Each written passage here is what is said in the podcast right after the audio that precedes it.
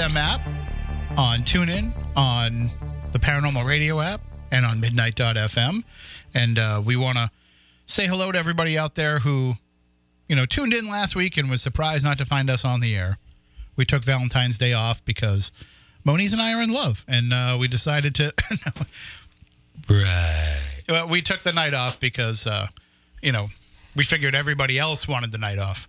Everybody else had things to do. They didn't want to listen to Spooky South Coast. So we said, why make a new. I don't know how to fix that. It's. Nothing's changed over here that should be different for you. All right. Did. Try a different pair of headphones. It was working earlier. I don't know what to tell you. I'll, I mean, I'll talk really loud if you can't hear me.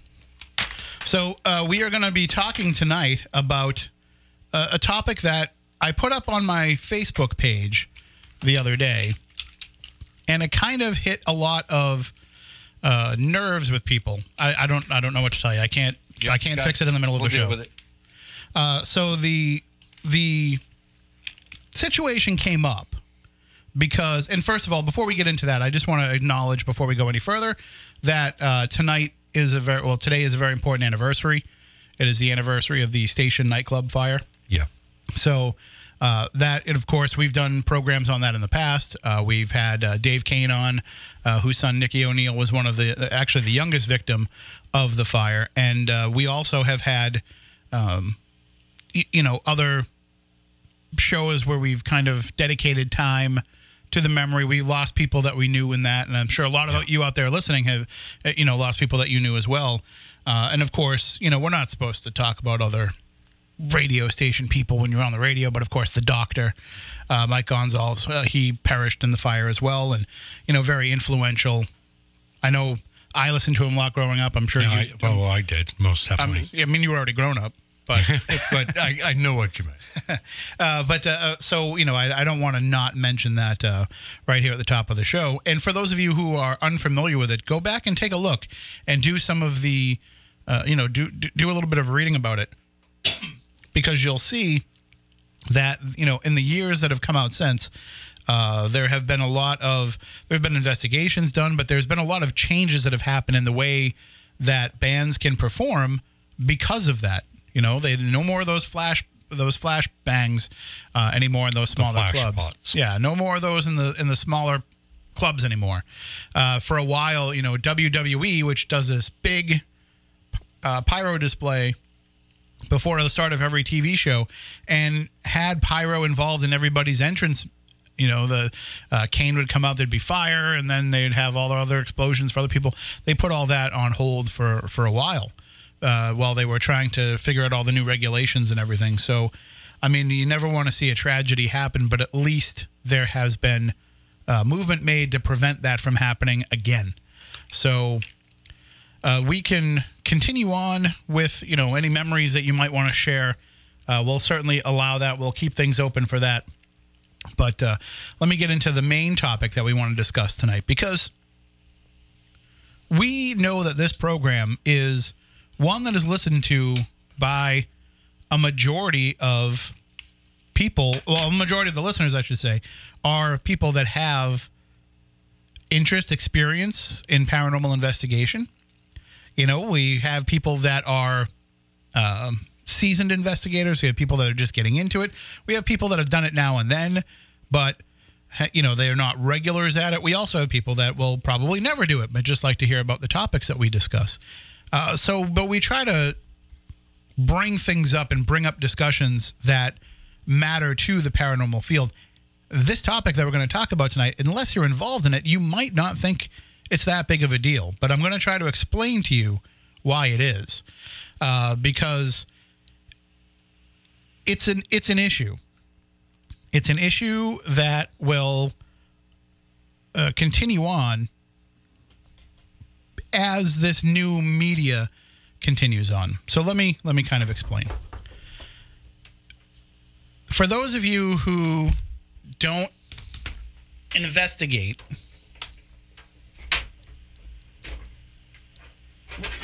this is ridiculous. Here, see if that works. Does that work? Okay. All right. So Moniz can hear now, so don't say anything bad about him when you call in. There's a process involved with being able to get in and investigate a location. There's permissions that have to be granted. There's usually steps that you have to go through.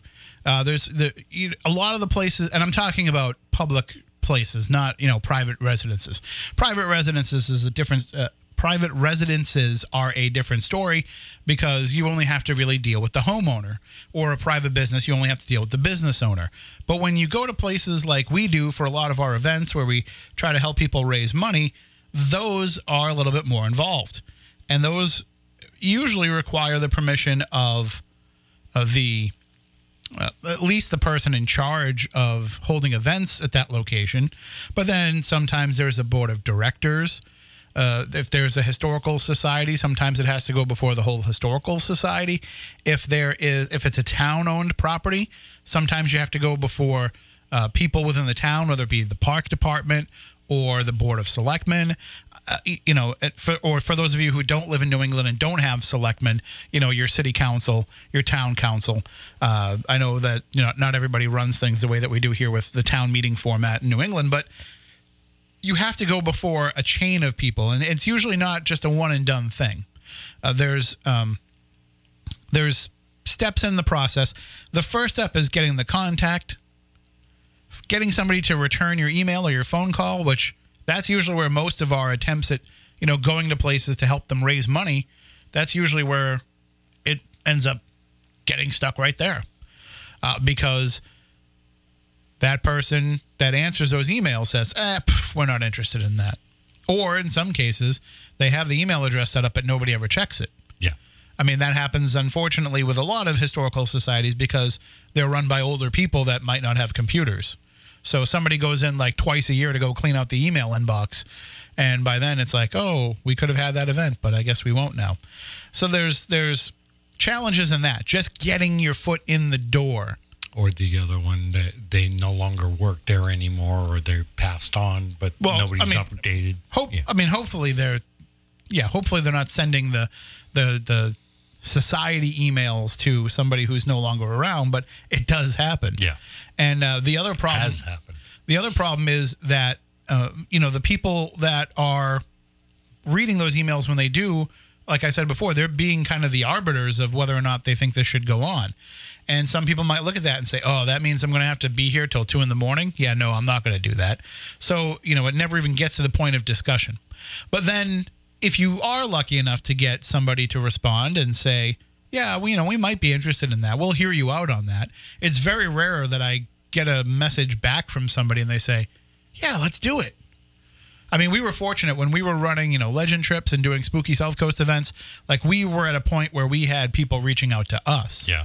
So we didn't really even have to go out and like solicit new places, but we still would because we wanted to give the attendees, yeah, a, a chance to get into places they'd never gone to before. And plus, you know, we get tired of doing the same places all the time. So we tried to, you know, always keep at least a couple new ideas in the mix. But it was a different story, you know, when you were in the flow of it all the time and it was happening. Now it's like, okay, we haven't done anything in a while. People are asking when are you going to do something. So then you go out and you look and you see is there some place I can help that doesn't have this going on? Is there a place that looks like they could use an infusion of maybe a couple thousand dollars in one night? So you start going through the process and if somebody does say, "Yeah, you know, I think that's something we would be interested in." Then it turns into, "But I have to talk to the director." I have to talk to the board of directors. We have to present it to the society for a vote, whatever it is that goes on, however they handle it. And so now, you know, I automatically think in that situation that no matter what day of the month it is, whatever the date is, I think it's going to be at least 30 days from that date before I get an answer. Because I can't tell you how many times I've reached somebody and they said, "We'll talk about it at our next meeting." Well, when when's your next meeting? Well, we just had our meeting last night. So bi monthly So yeah, or so yeah, you've got 30 days at least, you know, before the next meeting. So I kind of just, you know, make that I make that plan in my head of like it's probably going to be a month before I hear back at least. So, but then they go and they bring it before whoever they have to bring it before, and then sometimes they vote without me having to, you know, go before them in any way. Uh, sometimes I've had to provide a written plan of what the night's going to be. Sometimes I've had to submit uh, testimonials from other people that we've worked with. Uh, sometimes I've had to tell them, you know, here is this person, this person, and this person who comes to our events, and maybe you want to reach out to them. I mean, there's there's a lot of different things they could ask for just to verify that we're we're legitimate. insurance coverages and stuff like that. What what we have for coverage, and then there's the times what you know this. You know, uh, we we put the application into a historical council, and then it's no, you have to actually now speak to the historical society. Right. We- that happened. That happened to me in Wareham. I, I went before a group at the town hall that listened listened to my entire proposal and uh, and and loved it, but then told me they were the wrong people to talk to. But and, and then I've had to go before, like in New Bedford, we wanted to do something again at Fort Taber. I had to go before the park board, and that didn't go well. Um, that's why we're not going to be doing any more events there. Uh, but uh, you know, not that they were against it per se. Uh, I'm not going to put this all on the park board, but it just turned into a, you know, we think there's too much liability kind of situation. So the, but then you get to, you know, you get to have it go before whoever it has to go before, and then they give you the permission. And then, like like Moniz was saying, you know, you have to then line up the insurance, uh, which a lot of times, sometimes they carry their own insurance, and their own insurance will cover the event, uh, but sometimes they don't. You so get supplemental like what we, we, have to get like single day event coverage, which is not cheap. You know, when you have insurance, anybody that has car insurance or homeowners insurance, you know how it works. You have what your premium is, and then it's broken up over months. And so, you know, it might cost you, I don't know, $2,000 a year for your car insurance, but now that's being broken up over the course of 10 or 12 months in the year. Mm. So it's a lot easier to digest. With single day event coverage, there's no All express, upfront. there's no spreading it out. You're just paying what the premium is, and and it all depends on how many people, where the location is, what the risks are, all kinds of things. So I have, you know, I've paid anywhere from just, I mean, I'm going to be open and and uh, honest about it. I've paid everywhere from like 150 to I think the most I ever paid was 575. yeah. So, and that's for one night, five hours worth of insurance coverage. Uh, and it's carrying a uh, $2 million policy. So, $2 million if somebody gets hurt, or $2 million if there's like damage to the building. Up, know, cover up to two, 2 million. So, but also, you know, we have a business set up for this.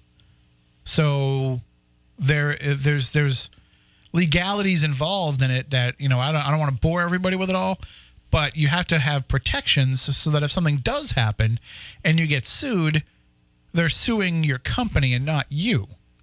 Because if if somebody you know goes to one of these historical events with us and they burn down a a 400 year old building because they were smoking inside when they weren't supposed to be smoking. I don't know, you know, whatever whatever the thing might be. Yeah. Well, actually, you know, like maybe they're using some sort of plug-in electronic device and it overheats, or you know, who knows? It's not like paranormal equipment is made by, you know, people that are high-end engineers. You know, to light a candle and you know Right. That's You- why you- yeah we don't allow candles for that very reason. But you get the point. Yeah. And so you have, you know, damage that's done and now, you know, the, they want to sue us and it's it's beyond what the insurance policy will cover. So now it's on us to make up the difference. So if we didn't have that protection, like they could sue me personally. And then I have to pay whatever the difference is, and they'll just garner it out of my paycheck. And I don't make that much. So, you know, it's going to take me 45 years to pay this person off. And so, you know, all these things are a factor uh, that people don't take into account when, when they put these things on. They just think, oh, I could run a ghost hunt event. Oh, I could, I could go make $100 a ticket easy. Like they don't understand that there's all these ins and outs and all these protections that you have to line up. So anyway, you get the approval, you have the insurance, you're ready to do the event, everything's happening, everything's ready to go. Now, everybody that's there is there with permission. Everybody that's there is okay to be there because the location is benefiting from it as well as the person. And that's how it all works in a way that works beneficially. I see a lot of posts from people out there all the time that are, you know, paranormal investigators who don't understand why they reached out to this historic haunted place and they want a thousand dollars to come and investigate for the night. Who were they to ask me for a thousand dollars to go and investigate their place when I do this for free and I do the I don't charge anybody for this and I give up my time and I pay out of my own pocket to travel there and to buy all this equipment and who are they to tell me that I have to pay them to rent out their place in order to investigate? I'm trying to help them. Well, here's the thing. They didn't call you looking for help. Correct. So they don't owe you anything. You're calling them because you want to go You there and wanna go out. there, yeah. And that is basically like saying I want to rent out a place privately. Yeah, uh, or like I, I, I want this meal given to me because I fed other people Right. going to another. Or you know, I come here all the time. You know, uh, you know, my fifth meal should always be free. No, it doesn't work that way. Um, so that's a, a that's another issue that that drives me up a wall is people that don't understand why, and then they attack people like us because we, you know, we get to go into those places. They'll let us go in because we're going to give them money, but. So now it's all about money in the paranormal. Like, no, we've never done these things because it's all about money. We've done it for the 30,000 plus that we have raised for these places. We did it because we were. Last I checked, it still costs us money to do these things. We don't No. really make any money. The, mean, the yeah. places make money. We, we, we set it up in a way so that hopefully it doesn't take money out of our pockets, but it's we not. don't make any money. Yeah, we're we're paid for our time for the night, you know, and the Which it- covers but our gas and maybe a little. Well, but, I mean, I'm trying to be honest here. Like, it, it's it's got to be worth the time. If I'm going to spend months creating, advertising, running event, like, you know, that time costs money, and I I probably average less than minimum wage for the amount of time that I put into Yeah, these but- events. But the, We're, it's not like the hand over fist people, other people. right, it, yeah. it's not like you're going to these, you know, especially in the early days of this Oh, paranormal surge. When they were charging three or four hundred dollars a ticket, Yeah. and you know they had every TV star there and all of that stuff, you know, and they had 200 guests. Like that's not what we've ever been about. The most guests we ever had was like 95 at Edaville, and that's because it was Edaville and we had plenty of room for everybody. yeah. and even then, as we're running it, we're like, this might be too many people. and then um, It was a good night, though. we did the the station events uh, when we could still do stuff at Fort Taber. We did a couple Fun 107 events over there, and those had about 125. Uh, so, you know, that's when that's when you say, you know, I, I kind of miss those 40 person events where it's a lot easier and you get you know everybody's name when they're there. Uh, but anyway, so you know, that's the reason why they're letting us go into these places is because we are raising money for them to continue on with their historic work. Most of these places don't care about the paranormal aspect. They will only utilize that as a way to bring in some more revenue. Um, so that's part of that. But again, the key is we've had permission to be in all the places that we have been into. I think that we have very rarely, even accidentally, been in a situation where we were somewhere where we didn't have permission. No. I mean, just because we're so, you know, uh, uh, Cautious. so, uh, so we have so much foresight about it, and also like, how bad would it look if we come on the air all the time and say, "You have to get permission," and then we get bagged for going somewhere where there's no, where we didn't have permission. So we're always hyper vigilant about that because we just don't want to look bad either, you know. Um, not only is it the right thing, but also, you know, sometimes it's sometimes it's iffy.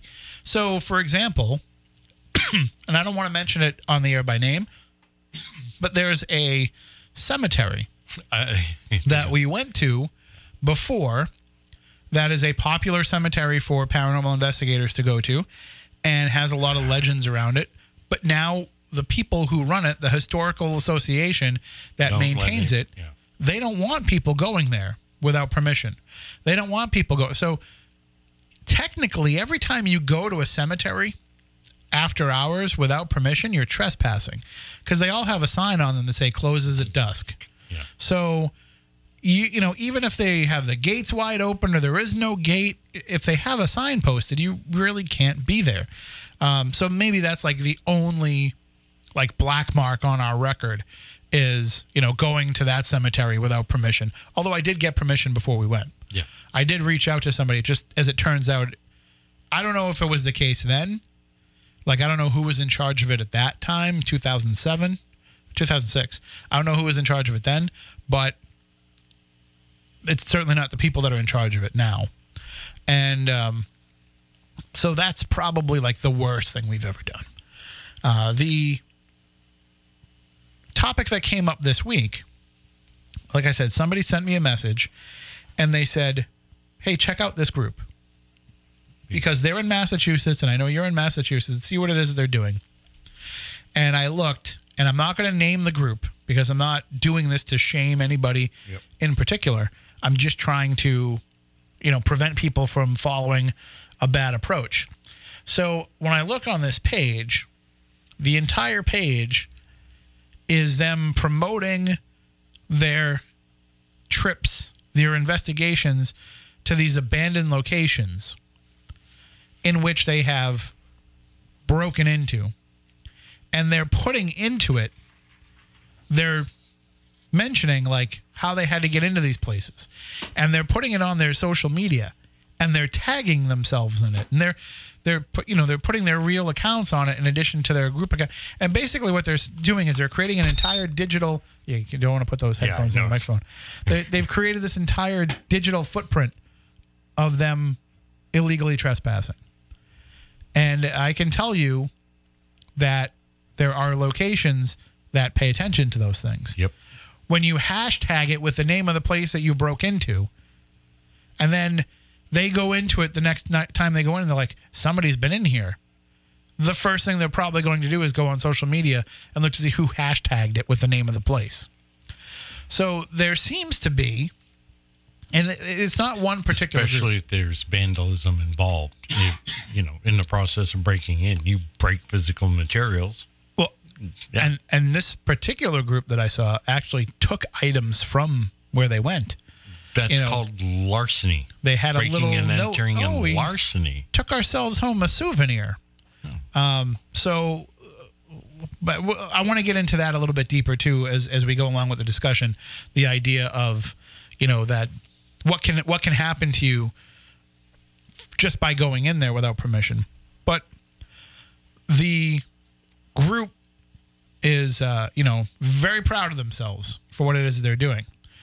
And I thought to myself, you know, well, how can you be that tone deaf to think that you can just break into a place? And I'm, I'm going to give them the benefit of the doubt. I'm going to say they didn't even have to actually break in. Like, let's just give them the benefit of the doubt and say they walked up and they op- they tried the door handle and it was unlocked, so they walked in. Still trespassing. And so the issue is that now that you're putting that out there, everybody's going to look at you and say, wow, you know, people that don't know any better are going to say, wow, look at this group. You know, look at Acme Ghost Hunters. They get to go into places nobody else gets to go into. And so you're doing it because you think it's building up your reputation. It's making you look, making you stand out amongst the crowd. Uh, which I always wonder if you want to stand out amongst the crowd in the paranormal, why? Are you doing this because you want to go and find answers? Or you want to help other people find answers?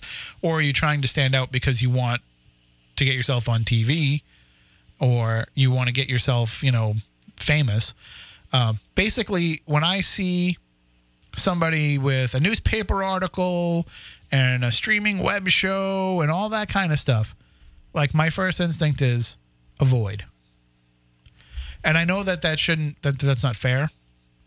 And I know that there's a lot of people out there that are just trying to get their name out there so that they can get more cases.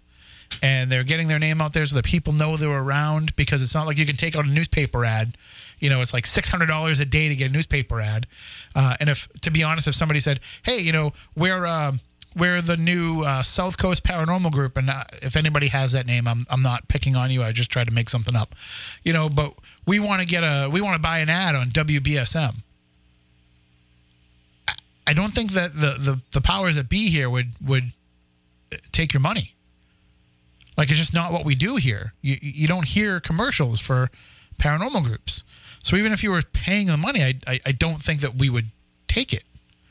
Um, because there has to be some. You know, there's only so many commercials, and so you have to be judicious about what businesses you're working with. I don't mean to speak for anybody. If you want to come down here and drop, you know, ten thousand dollars on an advertising package to promote your paranormal group, just come here and ask for me. Uh, but but I, I'm just saying, like, it's You not. do voiceover work. uh, do you have ghosts in your house? Call no, but um, it- but but my point is, you know, they don't have the money. Most of these paranormal groups, No. If the option was on the table to go out and buy advertising, they don't have the money to do that. Nor would they probably, you know, want to invest it in that because the the thousands of dollars it costs to get media, you know.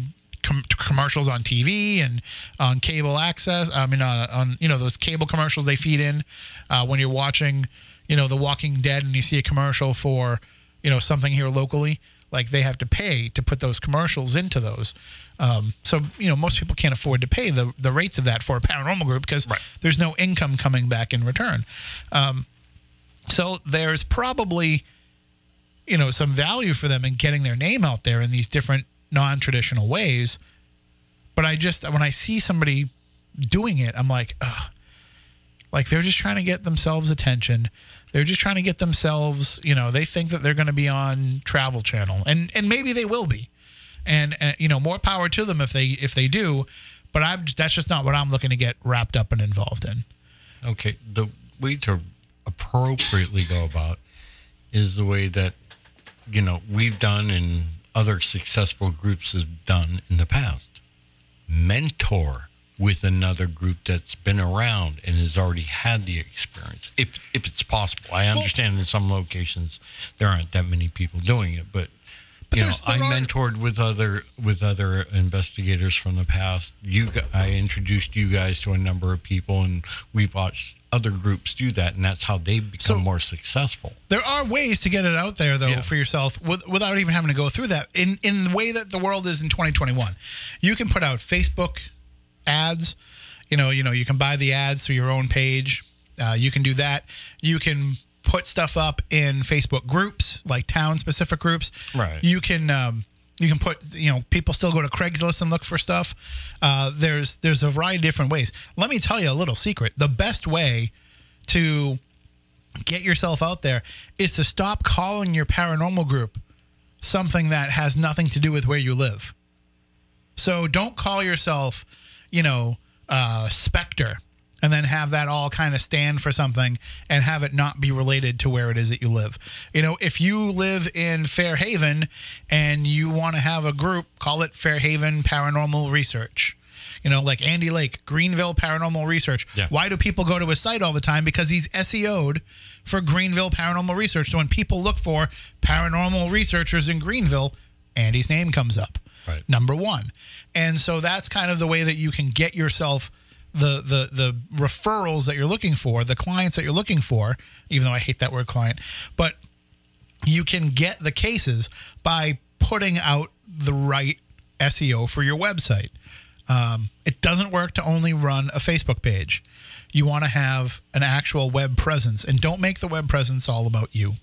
Uh, put you know you want to have SEO terms that make people search. And by the way, if you want to, you know, get yourself a website, Townsquare Interactive, just go to wbsm.com and click on Townsquare Interactive at the bottom, and it will take you over there. And we will actually, you know, make you a site. Our, our company, we have a branch of it where we make you websites and they make all that SEO stuff happen. And yeah, it costs money, but you know, it's going to be exactly what it is that you're looking for. If that's not the route you want to go because your group doesn't make any money, there's plenty of websites. There's plenty of, you know, websites for dummies books, all the stuff that will give you the information to make it so that people will find your site. Um, but people go for the, you know, the catchy name or what'll look good on a t-shirt. And that's not going to help people find you. But anyway, that's, you know, that's beside the point. Um, these people that are breaking into these places or, or trespassing into these places, there it, it's part of a new movement, and it's well, it's not a new movement; it's been around it's for a while. yeah.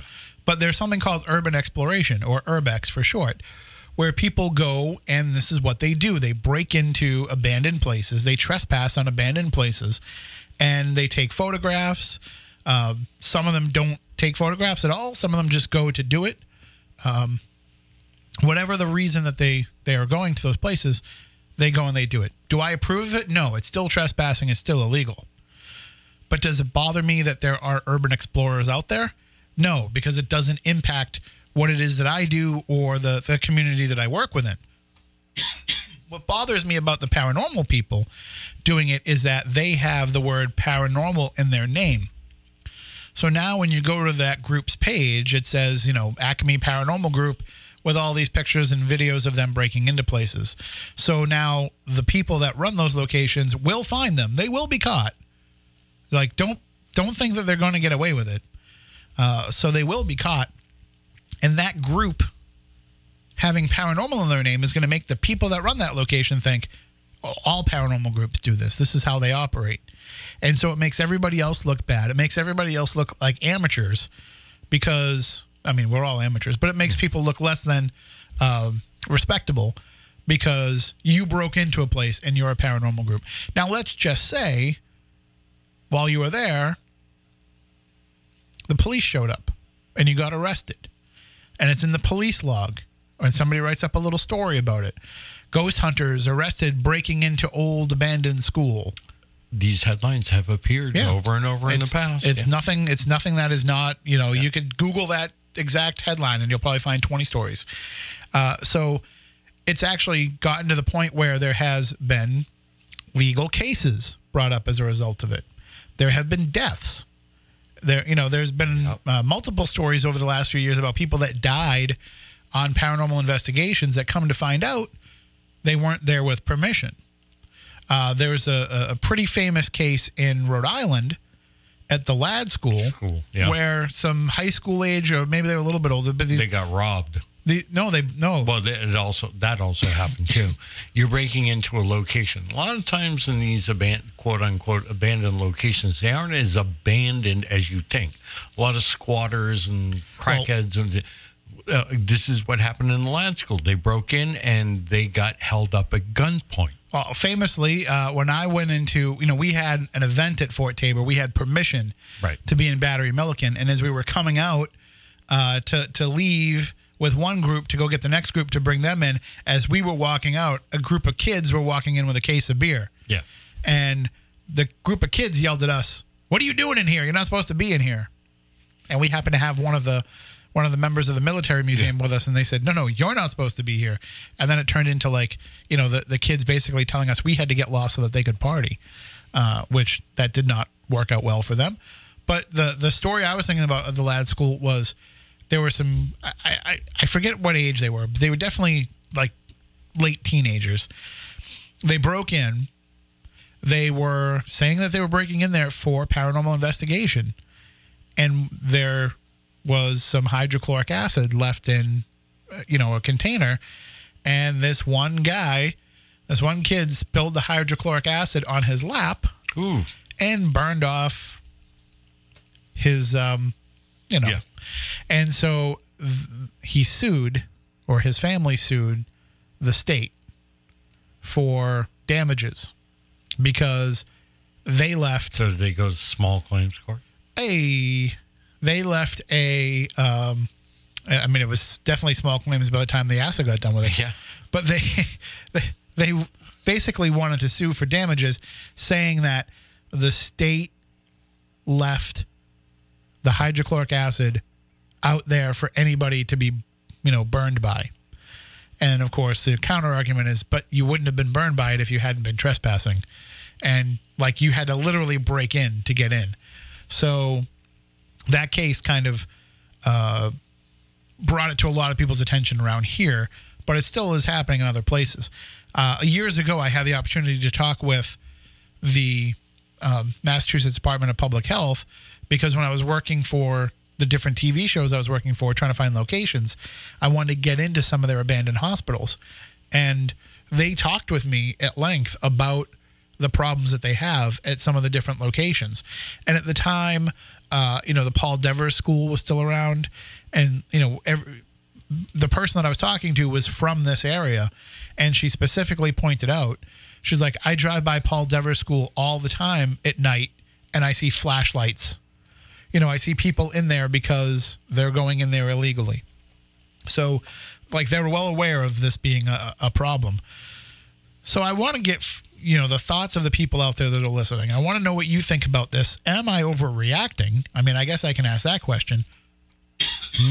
In saying like you can't call yourself a paranormal group if you do this.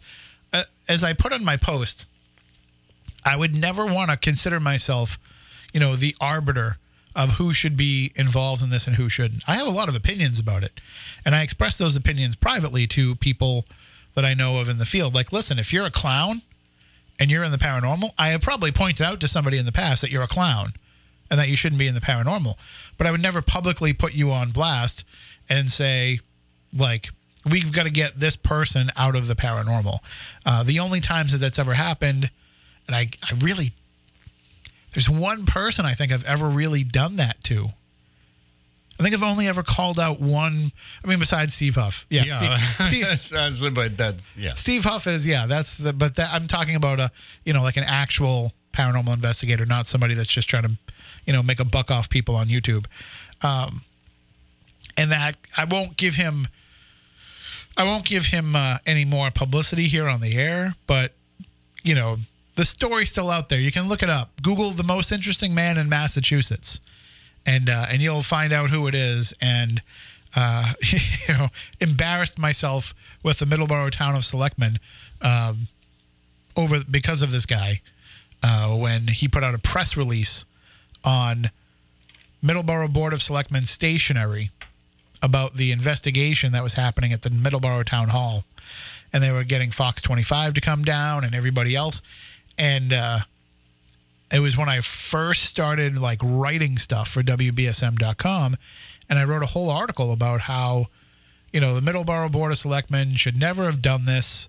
You know, you don't want to put out a press release saying there's going to be a ghost hunt because that's a paranormal investigation because that's inviting every idiot to come down and, you know, bang on the windows and drive by and honk their horn and all kinds of stuff. And uh, I put the article out there. It was maybe out for a couple hours and I got an email from one of the selectmen telling me how wrong I was that they didn't put out any press release, and I said, "But I have the press release on on Middleborough Board of Selectmen stationery, and it has your name on it." He's like, "I think you need to send me a copy of that." So I did. Then he wrote back and said, "I never put this out." What? so then I reached out to the guy that was doing the investigation, and uh, you know he never returned my emails after that. We'd been going back and forth, and then I never because he was going to come on the show. Okay. Actually, at one point, when we used to have the Week in Weird, he had reached out to me because he wanted to be our Week in Weird news guy because he was doing a similar type podcast, and so he wanted to be our Week in Weird news guy. And you know, I was considering it because we either we probably needed somebody at the time, or you know, the very least, I thought it might make an interesting guest. And uh, and as it turns out, the dude is just a fraud. He's just a con man, and he cons people left and right. I don't think that you can have a reputation of being a con man and then try to be in the paranormal and think that I'm going to take your investigations seriously. I mean, this is this is the point a lot of people brought up on my post about the trespassing. The minute you go into a place illegally, I'm going to just assume that all of your stuff is fake. Because if you If you're can willing break to the go law, that far, yeah. yeah. How can I trust that you are a real investigator? So that's there's part of that. But this guy was this guy's just a real piece of work. There was a, a, a car crash on Route 24, and he claimed to have witnessed the car crash. He claims to have gotten out of the car and gone over there to try to help. Now, he's also claimed to have won the lottery multiple times. Um, I, I It's really starting to sound more and more like a mental illness. it definitely is, uh, in my opinion. I should say that I'm not a doctor. Um, there's other details. I'll tell you off the air because if I start to Yeah, I got If- it's a rabbit hole. Got it. the minute the minute there's one key detail that the minute I reveal it, everybody that's listening is going to know who I'm talking about. So I don't want to bring that on the air because again, I'm not trying to give this guy any publicity. But uh, he he said that he saw this car crash on 24, that he pulled over and tried to help save these two little girls, and that they died in his arms or something. Like it was really like intense the story that he told. Excuse me. And then he went I think a week after the girls died, he showed up at their house, at the family's house, and he claimed to be a, a medium and that the little girls were coming to him and that, you know, he could charge the family Oh, to help them reconnect with their lost little girls. So as far as I'm concerned, like that's low. you're the you're the absolute worst kind of person that's ever called themselves a paranormal investigator. And so yeah, that person I did put out on social media and we might have even mentioned it on the show. You know, avoid this guy at all costs. Thankfully he's gone away. I haven't heard from him in forever. He could have changed his name, but I haven't heard from him in forever. So I'm going to hope that, you know, that has been Yeah. exorcised from the paranormal. That, that, no, that's just. Oh, wow. Yeah, and, and this is like this. There's I'm not just telling you this because this is something that I heard. You can go and find the articles, and the articles mention all this. Again, just Google the most interesting man in Massachusetts, and you'll be able to find it all. But the um, so that's the only time that I've really ever put somebody on on blast. But I am going to say, like anybody that is trespassing and going into these places, you are not only hurting yourself, not only uh, making yourself look stupid, because no matter what you think you are doing, uh, you know, if you think this is your way to get yourself on TV, the first thing that any TV production company is going to look at on your videos is where are they? How'd they get in there? Oh, we want to get in there. And they're going to start reaching out to those people. And then the, the people that own the locations are going to say, we didn't let anybody in there for paranormal investigation. And then you think that production company is going to call you? No, they're going to know that you break into places and they're not going to want anything to do with you because you've already stained your reputation before you've even had the chance. And the other part of it is uh, that, you know, the, with the the YouTube and the YouTube revenue, and now with TikTok, people are geared on creating content for those platforms and other platforms too, but mainly those two when it comes to paranormal stuff. And I think they also do stuff on Twitch, you know, for paranormal stuff too. But they really like the ability to like monetize stuff on YouTube and they really like the chance for things to go viral on TikTok. So it gets some attention and it gets them some money. So that's why they're doing these videos. And the people who are watching them, I think, are just as guilty. Like if you are the common average TikTok user and you don't know the difference, I can't fault you. But if you're a paranormal investigator and you're su- supporting the people on TikTok that are doing these things, like you're part of the problem too. Then the uh, the the the idea that you know the the content supersedes doing things the right way. You know, I just want to I just want to see. Like I know they did it wrong, but I just want to see what they did. So, you, by that logic, you know, the the outcome outweighs the means that you did it is, is supposed to be okay. Well, and and w not only that, but in some in some, it's not so much that they just want to, you know, see what happens kind of thing. It's like I know I'm never going to get in there, so I just want to see what it looks like. So I'm going to watch their video, even if they went in there illegally. Like you're still giving them a view, and that view is still making it okay. Like I felt bad looking at their stuff on their Facebook page because it was like, "Eh, now I gave them a view. You know, like it's just This may not be the same, but that's like I look at it like when the Nazis were experimenting on, you know, the people I- they I'm- captured for I'm- your medical things. I'm going to not go as far as to compare anybody I know that's not the thing, I, but the I don't want to get I don't want to get canceled.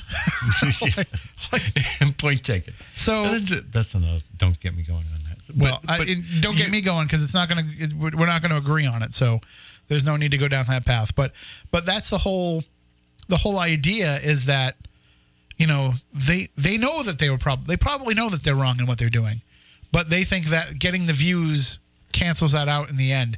So if you're going to watch it just to see what it is that they did, then you're feeding right into what it is that they're trying to do.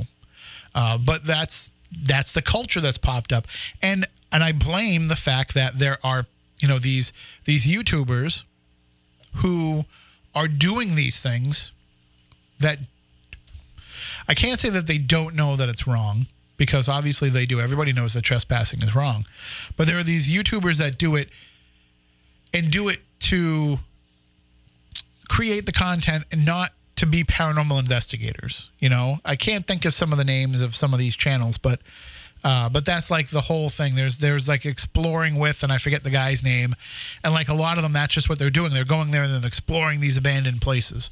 But then, you know, while they're there, they'll be like, "Oh, what was that? Oh, we have this, you know, paranormal experience," but they're not paranormal researchers. Um, so they they aren't they're still wrong, but they're not harming the paranormal community as much. But I think now the paranormal people are seeing what it is that they're doing, or the people that want to be in the paranormal seeing what they're doing and saying, oh, I could do that too. And so as long as I don't get caught, I'll be fine. I, it's not just the paranormal community. Uh, you know, as you know, I've past couple of years, I've been more going into cryptid things. Plenty of Bigfoot researchers, you know, heading out into private property looking for stuff without permission. I mean, same idea. Yeah, and if you break, if you go into private property, I mean, you can get shot. Well, how's that any different from breaking into another place? Uh, I think most people that break into like an old abandoned hospital, they think that they're going to get, you know, worst case scenario, confronted by a security guard just yelling like, "Hey, what are you doing in here?" Well, sometimes you can get confronted by cops. Well, but they don't they don't take into account, you know, like you were saying that ladd school story. They don't take into account some of those other dangers. Yeah. Um, and and I can tell you that there are other dangers just beyond that. What happens if you break into a place, fall through the floor, and nobody goes there and inspects the place? Yeah. Nobody's going to be there to rescue you. Yeah. You know. Yeah. Uh, uh, you know, maybe if you were stupid enough to tag yourself as wh- and where you were on Facebook, you know, eventually when somebody's looking for you, they'll be like, "Well, the last thing they tagged on Facebook was that they were at this place. Let's go see if they fell into a hole somewhere there." And then they get there and they find out you really did fall into a hole. Um, so that's that's kind of a little bit of the soapbox aspect of it. We can discuss this more when we come back on the other side, but I want to hear what you out there think. And I know some of our paranormal friends said they were going to call in and sound off on this tonight. And if you want to do so, you're more than welcome to 508 996 0500. That is the number to call in and share your thoughts. Uh, if you want to put it on Twitter too, you can use the hashtag Spooky Live, and I'll keep an eye out to see if anything pops up there. Uh, Kiki says, "Oh my God, the story about the hydrochloric acid." Uh, right. Yeah. That's and I believe me. Every time I'm in a place that might have, you know, anything dangerous, that's the story that always pops into my mind you know and it's not just places that have hydrochloric acid. You know we've been in places where eh, you know even an old hat box you don't know what's in it when you go to yeah. open it up. So, excuse me. So you always have to be alert and aware of your surroundings and careful. And usually if you go into places with permission they'll tell you where the dangerous stuff is so that you don't get into those situations. So anybody that's ever gone into battery milliken at fort Taber illegally you know, and you're wrong, don't do it. Don't you know, don't ever do it. But if you've gone in there, you know that there's a lot of places where you can fall and hurt yourself and fall into holes and trip over things and all that. But when we went there with permission, they brought us through and they showed us all that. And they said, don't go down here, don't go down here. And by the third or fourth event we did there, we had gotten to the point where they're like, yeah, you can go wherever you want now because you know where all the bad areas are. So, you know, you have to permission isn't just you know to to because it's the right thing to do and it's the law. It's also for safety purposes. We don't have to sneak into places with a flashlight looking around for the very first time because we get permission. So we can go in there and see where the pitfalls are and where we can hurt ourselves. And it doesn't mean we still haven't, you know, tripped over things in the dark and what have you, but at least we're better armed for it. Uh, so we'll continue on talking about this when we return after the break. Again, if you want to call in and share your thoughts, 508 996 0500. That is the number to call in. You can also email us to spookycrew at spookysouthcoast.com if you would rather do that. And you can also put it on Twitter, as I said, using the hashtag SpookyLive. And those are all the different ways to get in touch with us during the show. But again, we want to hear from you. That's the best way. And we can go back and forth. And I dare anybody that says they don't see a problem with this to call in and explain why they think that. Back with more Spooky South Coast in just a bit on WBSM. Are you intrigued by paranormal talk radio? You'll love the new paranormal radio app from TalkStream Live. you'll find a great selection of talk shows covering UFOs, ghosts, strange phenomena, and much more. Download the Paranormal Radio app now and start listening to the very best in paranormal talk entertainment. The Paranormal Radio app, free in Google Play and the iOS App Store.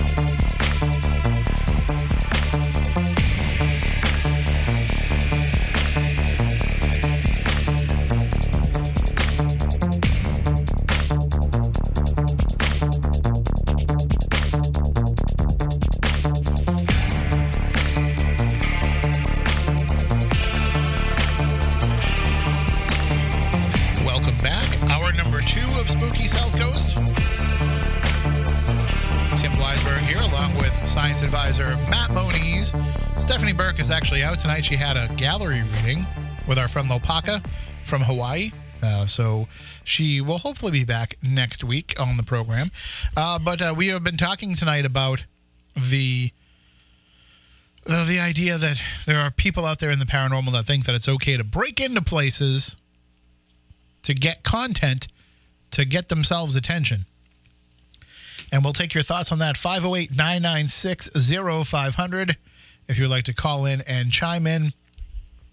I'll also say this too if you are listening on midnight.fm and if you're having any issues with sound quality, you know, just download the WBSM app. No matter where you live, you can listen to us live on the WBSM app. It is free and it is FM quality sound. I listen all day long on the WBSM app at home because I'm working from home.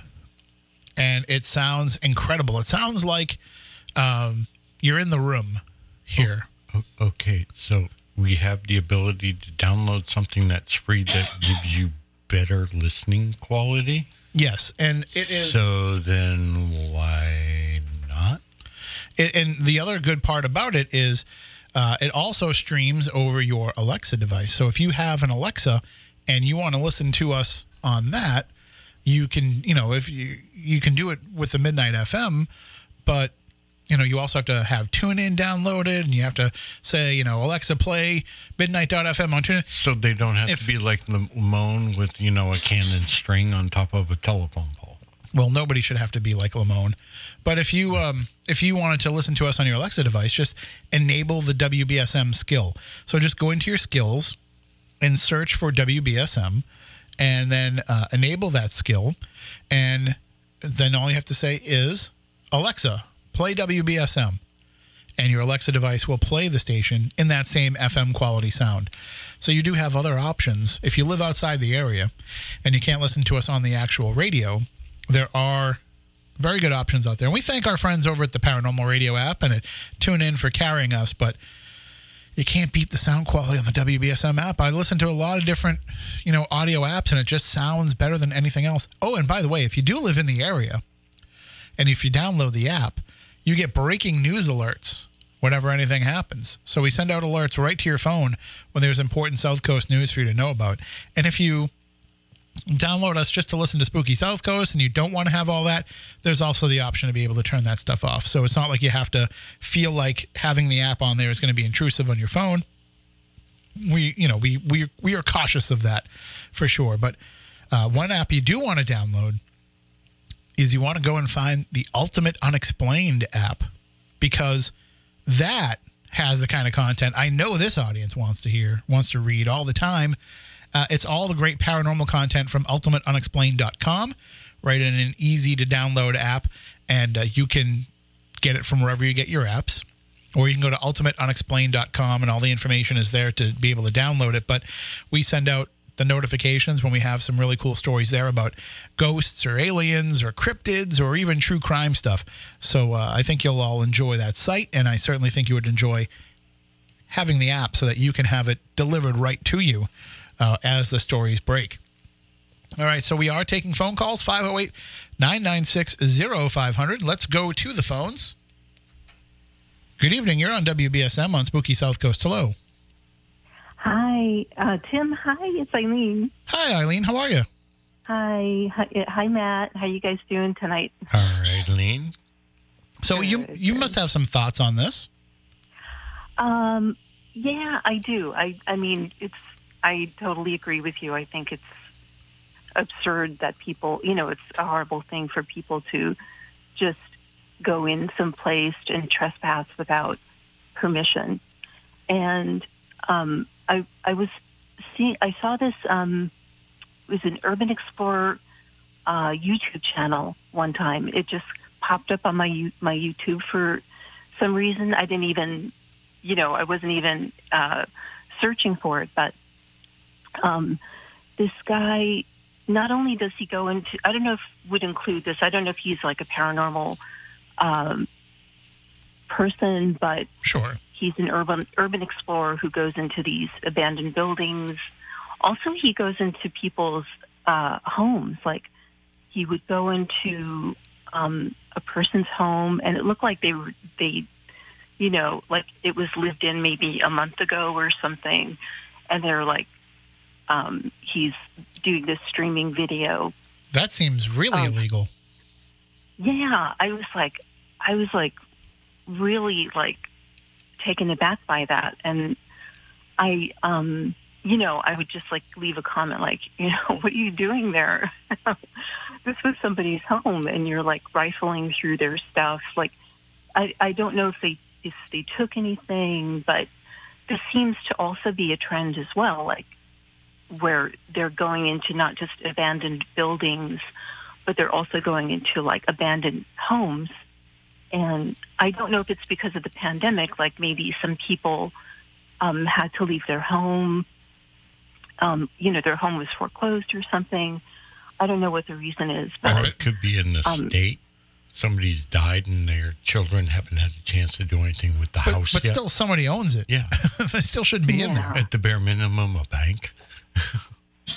yeah, yeah. So I was, I was, um, you know, I, I was kind of like that. That to me is is is very uh, creepy too.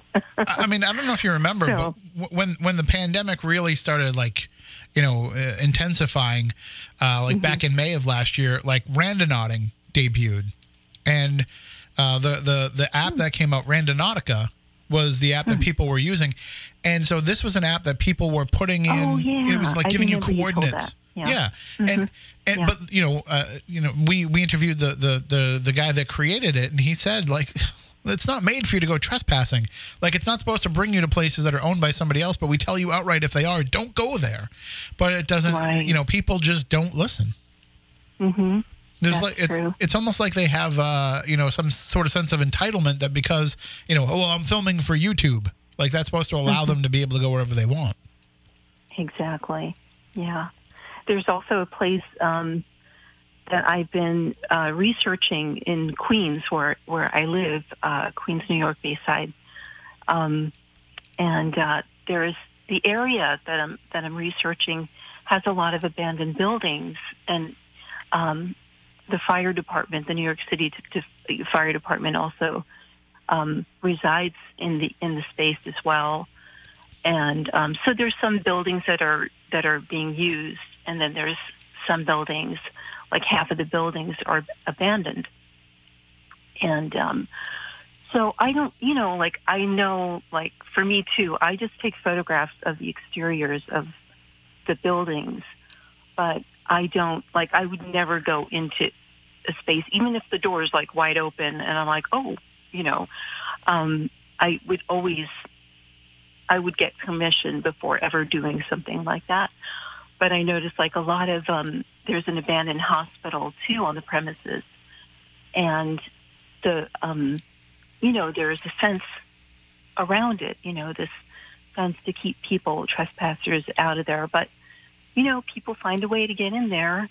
and and uh, one time there were like these little kids on bikes. You know like it, kind of like reminded me of like Stand by Me the, you know that were uh, these three little punks they were like preteens, and they were going into there into the the hospital, and I was a little concerned because it's like dilapidated, and I'm like, I hope nothing happens to these these little kids. You know, my mom instincts kick in because I have two boys, so.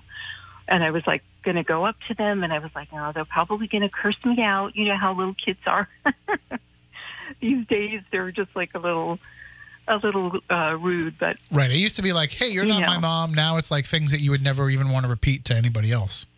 Exactly. so, but I totally agree with you with that. Like, you just, you know, you have to get permission. It's just not right to do that. Absolutely. Well, I want to thank you for calling in.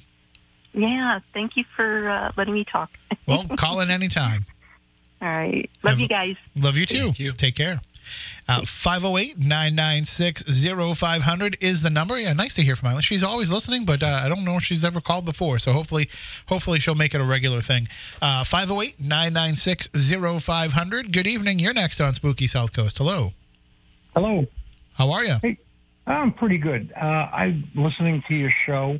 I have a question. How common are orbs floating around a building? Very common. Okay. But what, Uh, but whether or not they're paranormal is a different story. So orbs are generally, you know, 99% of the time they're caused by either dust in the air, Moisture. moisture in the air or bugs in the air. All of those things reflect ref- reflecting back the light of whatever the the camera is, whether it be a flash or whether it be an IR light or anything like that. So usually that's what or even just another light source, you know, in the room, but generally that's what an orb usually is. So if you're in a building, you know, everybody's like, "Oh, there's no dust in my house. My house is clean." There's still dust, in your house. Even So- clean rooms have dust. Right.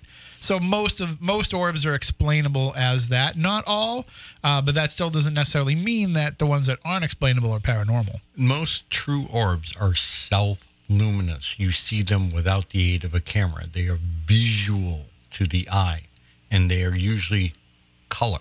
And most times, they're a natural cause uh, form of the fifth state of matter called plasma, and that is generated by an energy. Now, what is creating that energy? That may be paranormal or not, but if you're seeing an orb in a camera, more than likely it is dust, moisture, bug, or something else.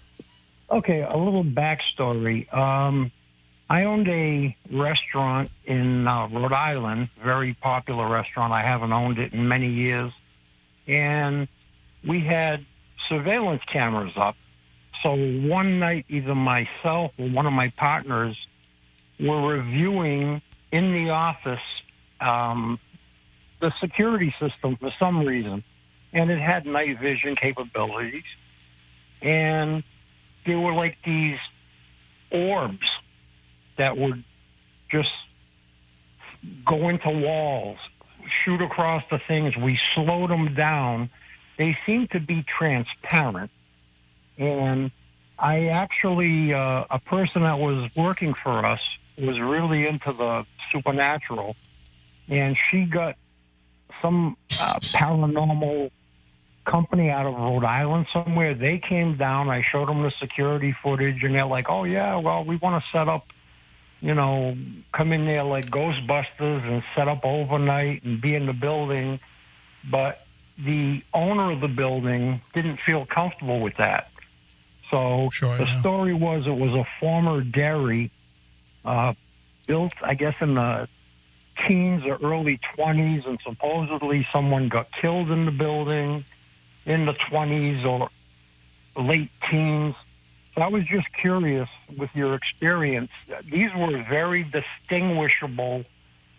They weren't bugs, they weren't dust, and they'd appear uh, once or twice a week.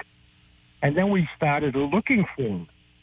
And we had many occasions where they were looked like baseballs floating around. Sometimes they'd go very slow in front of the camera. Other times they'd just like zip. It, it was kind of weird. So I was just Well- curious if So you said it was a Rhode Island restaurant? yes, Was it Hooters of Warwick? no, sir. Because then I'd want to review the footage myself. yeah, no, Lovely orbs. was many. Sorry. Uh, I I I, had sold to. my share in 2015, so this was maybe 20. We opened in 2013. It was either 13, 14, or 15. So, but you s- you- you said it was they were transparent these orbs. Yeah, So you could see right through them. So then, actually, to be honest with you, usually when that happens, in my experience, Yeah, that that no, I think that is a bug because what you're seeing in the in the actual the orb reflecting the IR light is from the, The wing wings of the bug. yeah.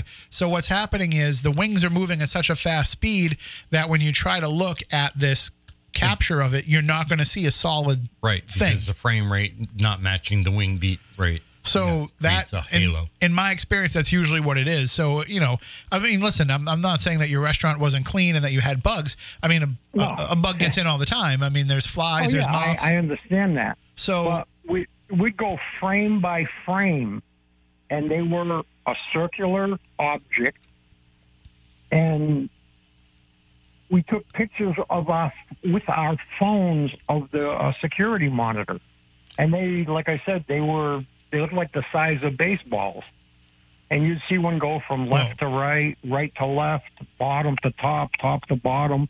Sometimes it just appear to go right through a wall.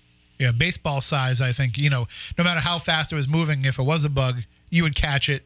You would catch its its body at some point because the bigger bugs just aren't going to move as fast as the smaller ones. Um, so yeah, that no, that is very interesting. Uh, but It- it- do, you, do you still have? Do you still own the footage yourself? Do you still have a copy no, of it? No, it, uh, I sold out to my two partners. They ran it for a few years after me, and then they sold it to the new owner. But you didn't you didn't keep the footage at all for yourself.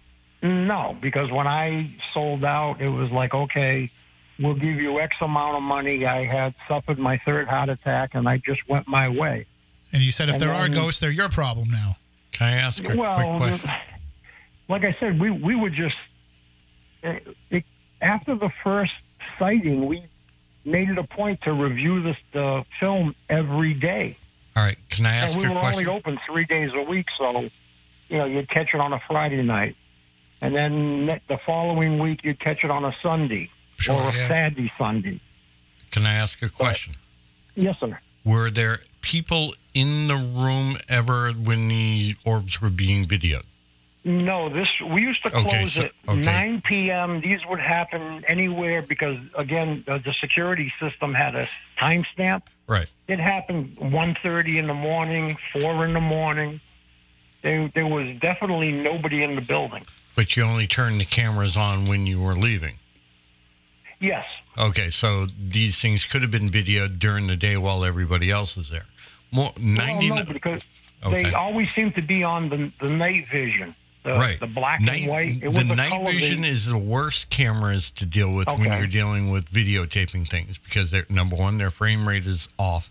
Number two, Okay. uh, I work in my job here is is a scientist, and I deal with this kind of stuff all the time. Things being reflected in IR light are far more uh, reflective, so it generates more for the CCD to capture. Okay, so Okay. so dust, even though it's a small particle, is reflecting a lot of that IR light back to the camera, and it may look like a huge baseball or basketball only because it's closer to the camera lens, and the camera can't focus on that as a fine point. The other uh, thing to note is nobody sees these orbs while they're there, physically or glowing. Got where I'm going with this? Well, basically, this happened in our office, and we were always in the front of the house, you know, cooking, taking orders, Right. and uh, they were, like I said, we it was a, a at the time it was a very good, expensive security system. Yeah, it's, it's made for finding people, not looking at small fine Yeah. objects floating Yeah. through the air. Yeah, it's it's a limitation of the equipment, is what it is. Okay. Yeah. All right. No, I just always found it interesting, especially you know you hear, oh, it used to be a dairy, and Right. oh, someone died or was killed back in the late teens, early twenties. So, all right, thank you, gentlemen. Wait a minute. Very You- interesting show. It used to be a dairy. Yes, I'm not going to ask you to name the place, but does does it seat a lot of people? Excuse me? Does it seat a lot of people? The restaurant? Uh, no. Okay. So, uh, I just I was just was thinking in my head about a, a different story. So no, Okay. okay. No, this is in Tiverton, Rhode Island, uh, three, four hundred yards from the Mass uh, state line. I think I know where you're talking about. I used to live on Mount Hope Ave in Fall mm-hmm. River. I, I I think I know the restaurant you're referring. It's a it's a very popular seafood restaurant. Yep, That's as far as I'll go. All I, right. I know you're uh, referring. All right. Well, thank you very much for the call. Thank you. Interesting show. Good night, man. Thanks. Have a good you. night. Bye. If you would like to call in, 508 996 0500, 877 9964. No, I don't know if we still use that number. 508 996 0500. That's good enough. So, yeah, I mean, listen, a lot of restaurants, you know, they have those those security cameras, and uh, especially, you know, the time period that he was talking about. Uh, it was very popular to go out and get those DVR systems that had the multiple night vision cameras. Right. You know, we've used them in investigations before, and the the you were right. Like the quality on them were so they weren't bad. I mean, certainly Right. you could catch somebody that was breaking in at night, and Right. the police They- could use that to identify them. Right. But in terms of they were- they weren't HD type of things that you would get. Yeah, And this- this- limited to the technology's ability at the time. the stuff that you have nowadays uh, with you know these ring cameras and uh, all these other like security systems you can put in like i know um, verizon and comcast have their own security systems you can put in and then it all goes to your phone on an app you can like the picture quality on those are incredible. Uh, but even those i would still you know be hesitant to you know say anything could be paranormal from the footage on them. Well, anything that uses IR light to uh, look, you're going to get this thing coming back. I deal with a particular like a, ins- like a ghost hunting paranormal show? No, but uh, they they use ir light well, I use various forms of light in my regular day job, analytical chemistry. You know, I use a thing called an FTIR, Fourier's transfer infrared technology. It gener- you use wavelengths of I- IR light to uh, send to a chemical, and it has a particular signature coming back in, of wavelengths that it reflects. So I'm quite familiar with how the material works. And some materials, even though it may not be reflective as much in regular light, IR light and what the imager picks up picks up a hell of a lot more than what your eye would see. So something that you wouldn't see with your naked eye, the camera itself will pick up greatly because it's reflecting back those wavelengths of light so much. By the way, I was being sarcastic when I said the ghost hunting TV shows because they film in IR. They Yeah. film at like 4K or above. Like they're not filming at the same, you know, the, same low quality Yeah. cameras that people are putting in Right. for security. Right. Uh, and it's and I also have noticed too that you know, not that I watch a lot of the programs, um, but the ones that I have caught here and there, I've noticed they're they're starting to move away from a lot of the IR stuff too. Anyway, Yeah. I just think people had enough of of seeing it like that, and also, you know, eventually it gets to the point where even if you you know the, the people who are watching these shows they have such high quality equipment at their house to watch these that they don't even want to sacrifice that little bit of quality to get the IR factor you know Right. like no no I'd rather have low light at 8k than Yeah. you know the the picky people like me that are like no I didn't pay all this money for this TV to get some low quality IRs you know for 15 minutes a show um, but uh, speaking of shows, uh, you have Netflix, right, Moniz? Yes. Do, do you do you watch the true crime documentaries that are on there? No. There's one that's out there now. Uh, uh, you know, we, we were we were complaining about people on the internet. You know, the the urban explorers, the YouTubers, the TikTokers, uh, in the first hour. And we'll still take your calls on that 508-996-0500. But there was there's a documentary out there right now about the Cecil Hotel in Los Angeles Okay. and the Elisa Lam case. Uh, are you familiar That's- with this case? That's the girl that went up in the elevator, the, the weird video, and they found her dead. I they, think. they found her in the water tank on the roof, yeah. naked, with her clothes in the water tank too. But nobody knows how she got in there, and you know all of that. Um, but I, I want to focus on a particular part of that. So, in that documentary, they interview uh, quite a few of you know the terminology is web sleuth, people who saw this video online and decided to dig into it more. you know, armchair Yeah. uh, investigators sitting at home on the computer uh, using the footage that they get from the news to try to dissect this more and to, to dig into it more. And while I don't see a problem with people, you know, having an interest in something and looking into it a little bit more, uh, this documentary gave them way too much uh, airtime and way too much credit. You know, it's the equivalent of just to, you know to use as an example here. We have the the highway murders, thirty plus years now of being unsolved, but everybody on the internet has a theory. Everybody on social media, every woman talks about how she dated the highway killer in the '80s. You know, her ex boyfriend or her ex husband was definitely the highway killer, um, and you know all of this stuff. And to me that's just what this whole web sleuth community sounds like. It's like just a bunch of people trying to insert themselves into a story and they don't really have the training or the expertise to make a difference. And they just uh, you know it's an interesting part of the story and it should be told in the documentary but out of a four hour documentary which was way too long they could have told the whole story in half that time but a good half of the time that they spent on it was spent talking to these web sleuths and of course, none of them turned out to be right with the stuff that they were putting out.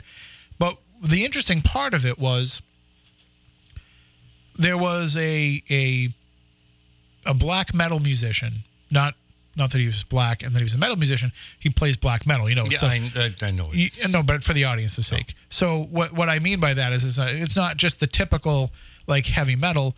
It's very dark overtones. You know, uh, talking about murder and talking about death, um, and having that kind of um, imagery involved in it. And so uh, I think he calls himself Morbid. And so he happened to stay there at the hotel and filmed the video of him at the hotel. And these web sleuths, and I- I'm not trying to spoil anything for people that haven't watched the documentary yet, but these web sleuths had they were convinced that it was this guy that did it because he was at the hotel the same time she was or right near there. As it turns out, he was there a year before, same month, but a year prior Okay. for like two days, and they destroyed this guy's life.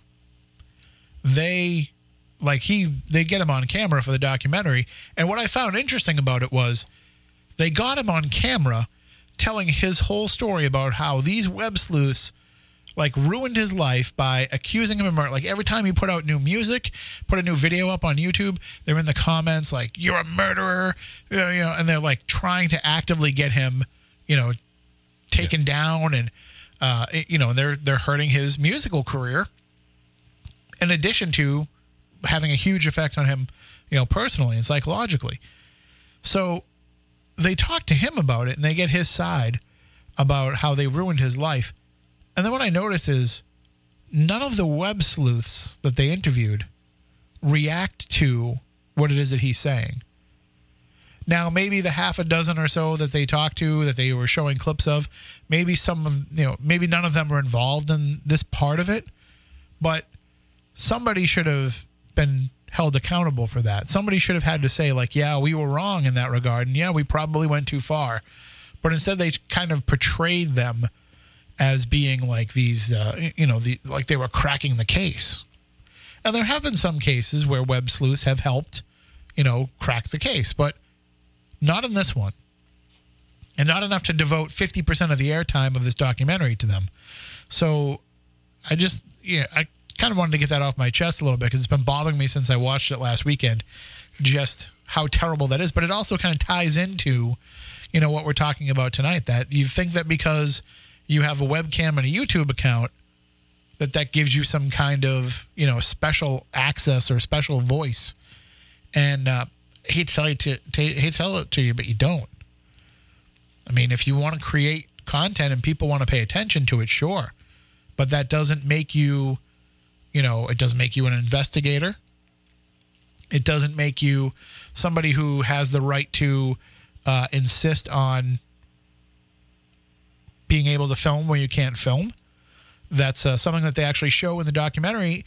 Now, the hotel wouldn't allow them to go in there and film so they all just went in there and snuck their phone cameras in and filmed. Like that's that's still not okay. You still did that without permission. So I, I don't know. I mean, I'm not trying to sound like you know somebody's dad here, being like, "Oh, you better not break the law," but I take privacy laws seriously, and especially since I work in the newsroom and we have to know what the lines are. Yeah, we're held to a slightly different standard, but still, it's just basic common sense. If you're dealing with something that already has a, we'll call it a rocky basis of belief to start with, adding, you know, criminal activity is not going to help your believability factor. Also, think about the bigger picture of all of this too. Like we're saying, here's an unsolved murder. We don't know what's going on. Let's go to random YouTube person and ask them what they think. Like in a real news story, you would hear that and be like, how are they qualified to be involved in this? Like just because they were obsessed with it? Well, you also play devil's advocate here. How many times does, you know, interviewers or journalists go out to interview the man on the street about their opinion of what happened? Right. Yeah, I, but that, if you're doing it that way, yeah, I understand. yeah, but the man on the street stuff is like it's it's a time filler. Like that's Yeah, what it's yeah. for. It's because you don't have anything else to do with the story. Sounds like the same thing here, what you're describing to me. oh no, they're they're they're giving these people weight in this. You know, like Not that's just filling time with it. They're, right. They're giving them okay. weight. They're like, oh, this is a big, big part of the story, and it is part of the story. But I don't know. I just felt like it was it felt off to me, and the fact that none of them could stand up and say, yeah, we were wrong. We ruined a guy's life with our you know garbage conspiracy theory uh, because we didn't really do a good enough job of web sleuthing the truth about it. You know, I can. Uh, you know, I, I, I will forever hold that. It just wasn't a great documentary overall. I know, I know a lot of people out there have enjoyed it from a technical standpoint, they just kept repeating the same stuff over and over again, and it was twice as long as it needed to be. All right, let's go to the phones 508 996 0500. Good evening. You're on Spooky South Coast. Hey, anybody want to buy a Ghost Ark? Hey, listen, I still have one that actually works. I just don't know, know, where all the knobs went when they fell off. Yikes, that's bad. Maybe they're in Italy somewhere, right? Uh, I don't know if they're still in Italy. Uh, Does Italy have extradition laws for fraud? Uh, I don't know. I, you would think so, right? Or they are in Argentina? I don't know. I was hopeful with that thing, So it with that device. didn't, if I remember right, didn't you come down here to see it when I first got it? I did, and I think we used it on um, the USS Salem. Yeah, we did. And I think it, It it definitely had like a decent response time on certain things, but it's funny how, you know, a few years later you think about it and it's like, hmm. It okay. did not have the shielding that it, they say that it did. that I know for sure. Uh, As a recorder, it worked pretty cool. Like it had cool, Cool um, features. yeah, like the way that you could kind of slow it down and you could play it. You know, you could you could um, slow mo it as you were playing it back. Like there were a lot of cool little features to it, but certainly it was a giant scam. And uh and and i i own it. You know i own the part that we played in putting it out there. I wanted to believe that it could be what it was. And uh you know we didn't make any money off promoting it. We were really just trying to get the word out to people that they could save money and buy one device instead of buying 10 uh we were lied to about the you know the the level of quality control that went into it and uh, we were used. And i i will admit that you know got used completely for it uh, because they wanted to have people that they felt like uh, they had some credibility and that you know that if if if i said it was okay maybe some people would buy it and it just it was garbage. But it looks really pretty in the dark. That it did. And hey, you know, at least it doesn't go for like fifteen thousand dollars on uh, eBay with certain other devices. yeah and let me tell you this I too remember. Uh, there's Yeah. there, there's a chance that every piece of paranormal equipment that you buy is garbage that's just fraud too. So like it wasn't like this was any different. Just because this had a bunch of hype behind it doesn't mean that it's any different than the you know 15 other devices that have come out that have turned out to be garbage. this is true. This is true. Although I still do, I still want to try to get my hands on one of those uh, voice recorders that it's popularly used, but that's neither here nor there. Right. So I was thinking of the topic tonight, and uh, you know, I, I think it's important that like one thing that you know, as an investigator, you do is when you go into these local places, is like maybe talk to the police before, let them know there's a group going out there, make sure that it's okay to go there, just clear things up. You know, the more you communicate with some of these public places, the better off you can be. And, um, you know, that's happened a few times and I've never had any issues. Just my perspective. No, it's always a good idea to try and clear it out with the powers that be. Not just, you know, the property owner if you're going to a, a place that is, you know, remote or what have you. We usually ask the police to do what's called a courtesy check. In other words, we invite them to come to the location at a particular time at location on the property. We send somebody out and we meet the officer and saying, "Yep, we're fine. Thank you for dropping by and checking on us." And you well, know, and and and something that we don't broadcast, uh, but we actually have people who come to our events who are in law enforcement. true. Uh, we've had people who have. It's, it's been lucky on a few occasions to have them. I'll, I'll Yeah, say. I, my I won't name any names, but my favorite. I don't know if you were there that night, Ross, but we were at the SK Pierce Mansion, and I think it was the first or the second one that we did.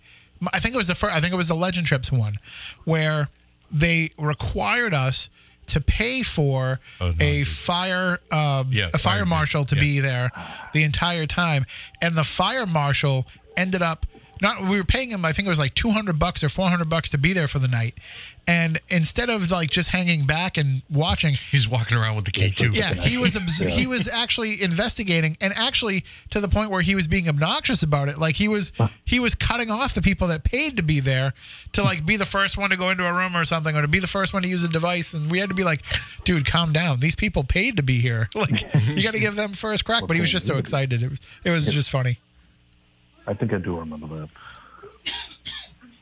But no, I mean, you know, and I, I think probably one of the worst things too is maybe this wasn't mentioned, but you know, you got if you have an actual event that comes up and you have people that kind of create their own sub investigation on it, it's almost like kind of a really crappy subreddit post, you know, like when they they start their own paranormal investigation or they think that they need to do a exorcism or something like that on a hot, highly contested uh, paranormal location. Yes, yeah. I, I we've had to do that. We've actually had to pull people aside and say, no, no, no, we're not playing that game tonight. We're not doing the. Uh, we're going to help these spirits move on. Uh, there was one of the last events that I put on um, was. I don't want to name anybody. I won't name the location either because I don't want the person to feel bad. But the person was like very much came in. You know, I'm a psychic. I'm a medium, and kind of announced to everybody that like it's her thing to help spirits move on. And i had to like pull her aside and say if that's what you do you don't do it here unless you are specifically asked to do it. Because they didn't ask you to come here tonight to do that. They asked you you know they they allowed us to come here tonight to investigate. So it, but it's a problem. I mean we've we've had numerous times that's happened. It is. You know, and it's funny because you were talking about the Cecil Hotel um, documentary. I've watched both of them, one being a very pop, and um, the other being a, you know, the one on Netflix. And I actually kind of like the one that was on Discovery Plus, not to do any plugs. Um, I thought it was a little, little more well-rounded investigation versus the one that was on Netflix. no i haven't yeah i haven't seen that one yet but that was the ghost adventures episode right It was, yes, and it was actually it's very enjoyable because they covered a few different people that had stayed there, which I thought was covered a few different aspects of paranormal, true crime, and other aspects of uh, kind of the whole spooky genre, if you want to say. well it, the, you know they've got the best researcher in the business so True. well, you know, and, and kind of what you were saying about the uh, the Cecil Motel documentary, it kind of reminded me about the Zodiac killer conspiracies and the theories that come up with that. You know, like my dad, my uncle, uh, my next door neighbor was the Zodiac killer. ted cruz It's just right, right, right. even though he was And, you know, born after just- the Zodiac murders. Exactly. you know, it's just it's kind of a hysteria that comes up, and not to mention, but you know, they kind of like didn't do a very good portrayal of the type of music that I play in bands for. So I'll just leave that at that. That's a very good point. All right. Well, thank you for the call. All right, Tim. Have a good night. You Matt. too. Take care. You too. Thanks. Bye. 508 996 0500. Uh, That was one of the funny memes that I saw going around this week, though, you know, because Ted Cruz took off for Cancun while Texas is without power and water. And, uh, and somebody put up, you know, Ted Cruz released a statement as to why he left on vacation during all of this. And it was just one of the zodiac letters. I thought that was a pretty funny meme. Are you familiar with that whole conspiracy theory? No. So there's there's actually people out there that were supporting the idea that Ted Cruz is the Zodiac killer.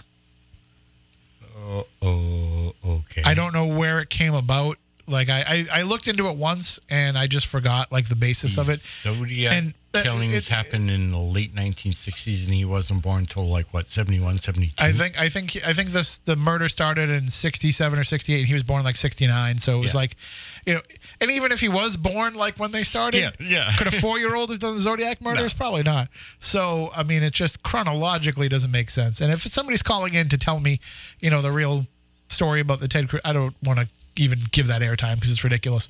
But it's it's still funny. Like it's funny when people bring it up in memes. Okay. Um, but that's uh yeah, that's now there's plenty of other, you know, zodiac theories out there that are probably, you know, have some valid uh, validity and are worth looking into. The Ted Cruz one, not one of them. Good evening. You're on Spooky South Coast. Hello. Good evening. How are you? In uh, talking about ghost hunting devices, Yes. um, fish finders, fish locators with sonar can locate fish people, in which some of them are friendly, good fish people. Other are are demons. They're evil, and uh, Are you referring to ancestors of Lemuria, Mu, and uh, Atlantis? the the the popes that they have the hat that is looks like a fish and they're part of the fish people I thought the fish on the Pope's hat referred to Christ when he bread, had the bread and uh, the fish, and that was the early symbol for Christianity. Right that was that was later No, that Um, was from the beginning. Well, I mean, I don't think there was Christianity before Christ. No, but Christianity's first symbol was the symbol of the fish. Was a fish symbol. It wasn't. No, the no, cross. I'm just saying to the caller's point. I, Oh. I don't think there was Christianity before. So, so there's evil fish people, but there's good fish people. right yeah Did some they of have them are- names? some of them would be uh, the the known fish people are evil there are there are good Can you um, name their races and which ones are good and which ones are bad? You're saying there's good ones and there are bad ones. You know, uh, do they have names? Do they call themselves anything in particular? I know the general name for fish people, as you're calling them, are called mermen or mermaids or merwomen. And the mer stands for Lemuria, which was a ancient city that they were alleged to have come from. Yeah, that would be Nephilim, probably. Well, the Nephilim weren't in the water; they were uh, on the land, and they were born of giant. They were giants among among men. Well, these, these Nephilim would be the would be the water Nephilim. They wouldn't be land or air um, necessarily. Where might I Um, find that information? Because I I'm pretty well versed in most of those type of things, and I don't recall I mean, Mo- anything. Moniz is part fish person, so well, yeah, true, but that's beside the point. If if someone you know, a neighbor has a fish finder, the dial to test it, take it in a house, take it wherever there might be testing for ghost hunting, paranormal, and test it. It's a sonar and it, and it'll and it'll um, pick up. So it'll pick up The just fish people, or will it pick up regular people too? the dial. It won't pick up dial will- anything because it only works in water. But let's not go there. Well, you know what? I, I'll tell you what. My neighbor has a fish finder. I'll have to see if I can borrow it and, and see if I can find any fish people. What should I do if I encounter one, though? Uh, do do research. Do research. Okay. Well, I, I mean, I guess I caught him a little bit further along than he thought that bit out. Uh, thank you for the call, though. Uh, we do have uh, we have another call I want to get to before we run out of time. So have a great night. Thank you. All right, 508 996 0500. We'll see if we can squeeze somebody else in too, but I think this might be our last call because I think I know who it is. Good evening. You're next on Spooky South Coast. Hello. What's up, Playboy?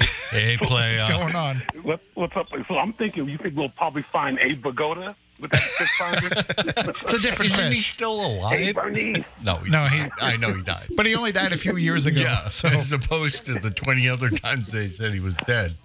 Oh yeah, and he looked he looked like he was one of the Walking Dead, anyways. True. You know. Yeah. So I got to. All right, Matthew, I need your help on something. I've got a. I've got a. que- I've got a joke, and I need you to. I need you to say. Oh, How does it? We've got does it, how, we got three minutes, his? Lamone. Just so you know, three Quick, minutes. Quick, quick. All right. Say how does it? Do, how does it do his work? How does it do work? Uh, all right, well, like, all right, let me just say this. Like, I know, I, I know, uh, I, I met a new, uh, a, a deaf gynecologist. Now, then I used to say, how does he do his work? How does it do work? He reads lips. Oh, come on. I should have just dumped you for that. That was clean. So hopefully, Oh. it's- tell me if I, hello, Eileen. Well, it's been a while since we heard your voice. Hello. Um, uh, so, uh, now you know that uh, Elisa Lam, you know, she she was from the Hmong, you know, the Hmong, Yeah. Hmong people, yeah. Yeah, now, do you- Vietnam. You, remember, yeah, do you remember back in. She was uh, Chinese. back- she was Yeah, supposed to be but the Hmong go all the way from Cambodia all the way up. Yeah. And so, so what happened back in the eighties? From- they were having like a lot of the people dying, and a lot of the people were dying while they were sleeping. A lot of the young men and stuff, and around that age, Right, that's- age stuff. What inspired Wes Craven? Yeah. yeah, and so, but then I told you what Wes Craven told me about back in 1997. What I used to scare my kids with Freddy Krueger all the time. Always they. But um, it's like he told me the real truth behind behind uh, uh, Nightmare on Elm Street. But I have to tell you that on another episode, so they'll have to tune in next week. So, um, are you going to have the show live live next Saturday? I believe so. Why don't you do? Can you get on the tube again? Because I'm sure that all No. these people that have called, we'd love to see you guys on the tube. No, it's not working. Well, we got to wait till they rip the studio apart, I think. Yeah, and that's Oh. starting in what, a couple of months? Not for a while. They got to do the newsroom first. Yeah. I bet you if Tom Brady was still there in, in New England, they'd have that stuff fixed a long time ago. Uh, You know I don't I know if the two are connected. I don't. I, I want to say they are. You can see some, some crazy black guy said they are. You know, with the boss come talk to you about it. So I think I think they're tru- truly connected together. So um, all right, I have uh, all right. So I have a couple things I want to say, but I guess 60 we don't have seconds, Lamone. 60 seconds before we're out. Oh, Okay, well, um, I just want. Uh, I'm not gonna go there. All right. I just want to say thank you to everybody, and hope all of you guys have a wonderful evening. And you think Stephanie will be back next week? Uh, she said she will be, yes. Oh, oh, I've got something I got to tell her too. So we can have a boatloads of fun next weekend. So All next right. week, the Lamone show. Got it. That's right. Take care, I- I- Lamone. don't that sound very good too? You do sound great. Always call on this line. Yeah. Damn that reefer. Take care. Have a good night. Later, God bless Playboy. All right. God See you later. God bless you. All right, uh, we are just about out of time. Uh, just a real quick note: I don't, you know, I try not to promote uh, Midnight Society on Midnight FM too much here, but uh, you definitely want to tune in uh, on this Monday. Uh, normally, we don't announce till Sunday who our guests are for the week, but it's almost Sunday, so I'm going to uh, give you a little bit of a free preview here. Monday night, we'll be joined by Keith Johnson, the very first ever Spooky South Coast guest. He'll be joining us uh, Monday night on Midnight Society, and it's been a while since we've had him on this program, so there's a lot to catch up with Keith on. And of course, you know, we're going to talk about the Conjuring case. He was the first person, along with his brother Carl, to investigate that. So that'll come up along with some other things as well. I think you'll all really enjoy it. But we will come back next Saturday night uh, for another edition of this program. And uh, if you want to reach out to us during the week, you can do so. Spooky Crew at SpookySouthCoast.com. You can also follow us on Twitter at SpookySC. You can like us on Facebook. Uh, you can also reach out to us individually as well. Well, to me individually. Moniz is you know social media dark, but you can find me at Tim Weisberg. That'll do it until next week for Matt and for Matt and for Stephanie. I'm Tim. Stay spooktacular.